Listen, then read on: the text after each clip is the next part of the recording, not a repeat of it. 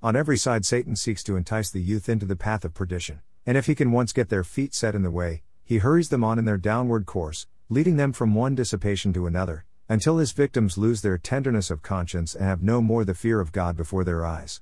They exercise less and less self restraint.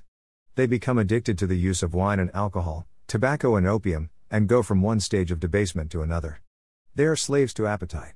Counsel which they once respected, they learn to despise. They put on swaggering airs and boast of liberty when they are the servants of corruption. They mean by liberty that they are slaves to selfishness, debased appetite, and licentiousness. The Signs of the Times, June 22, 1891. Temperance, 274.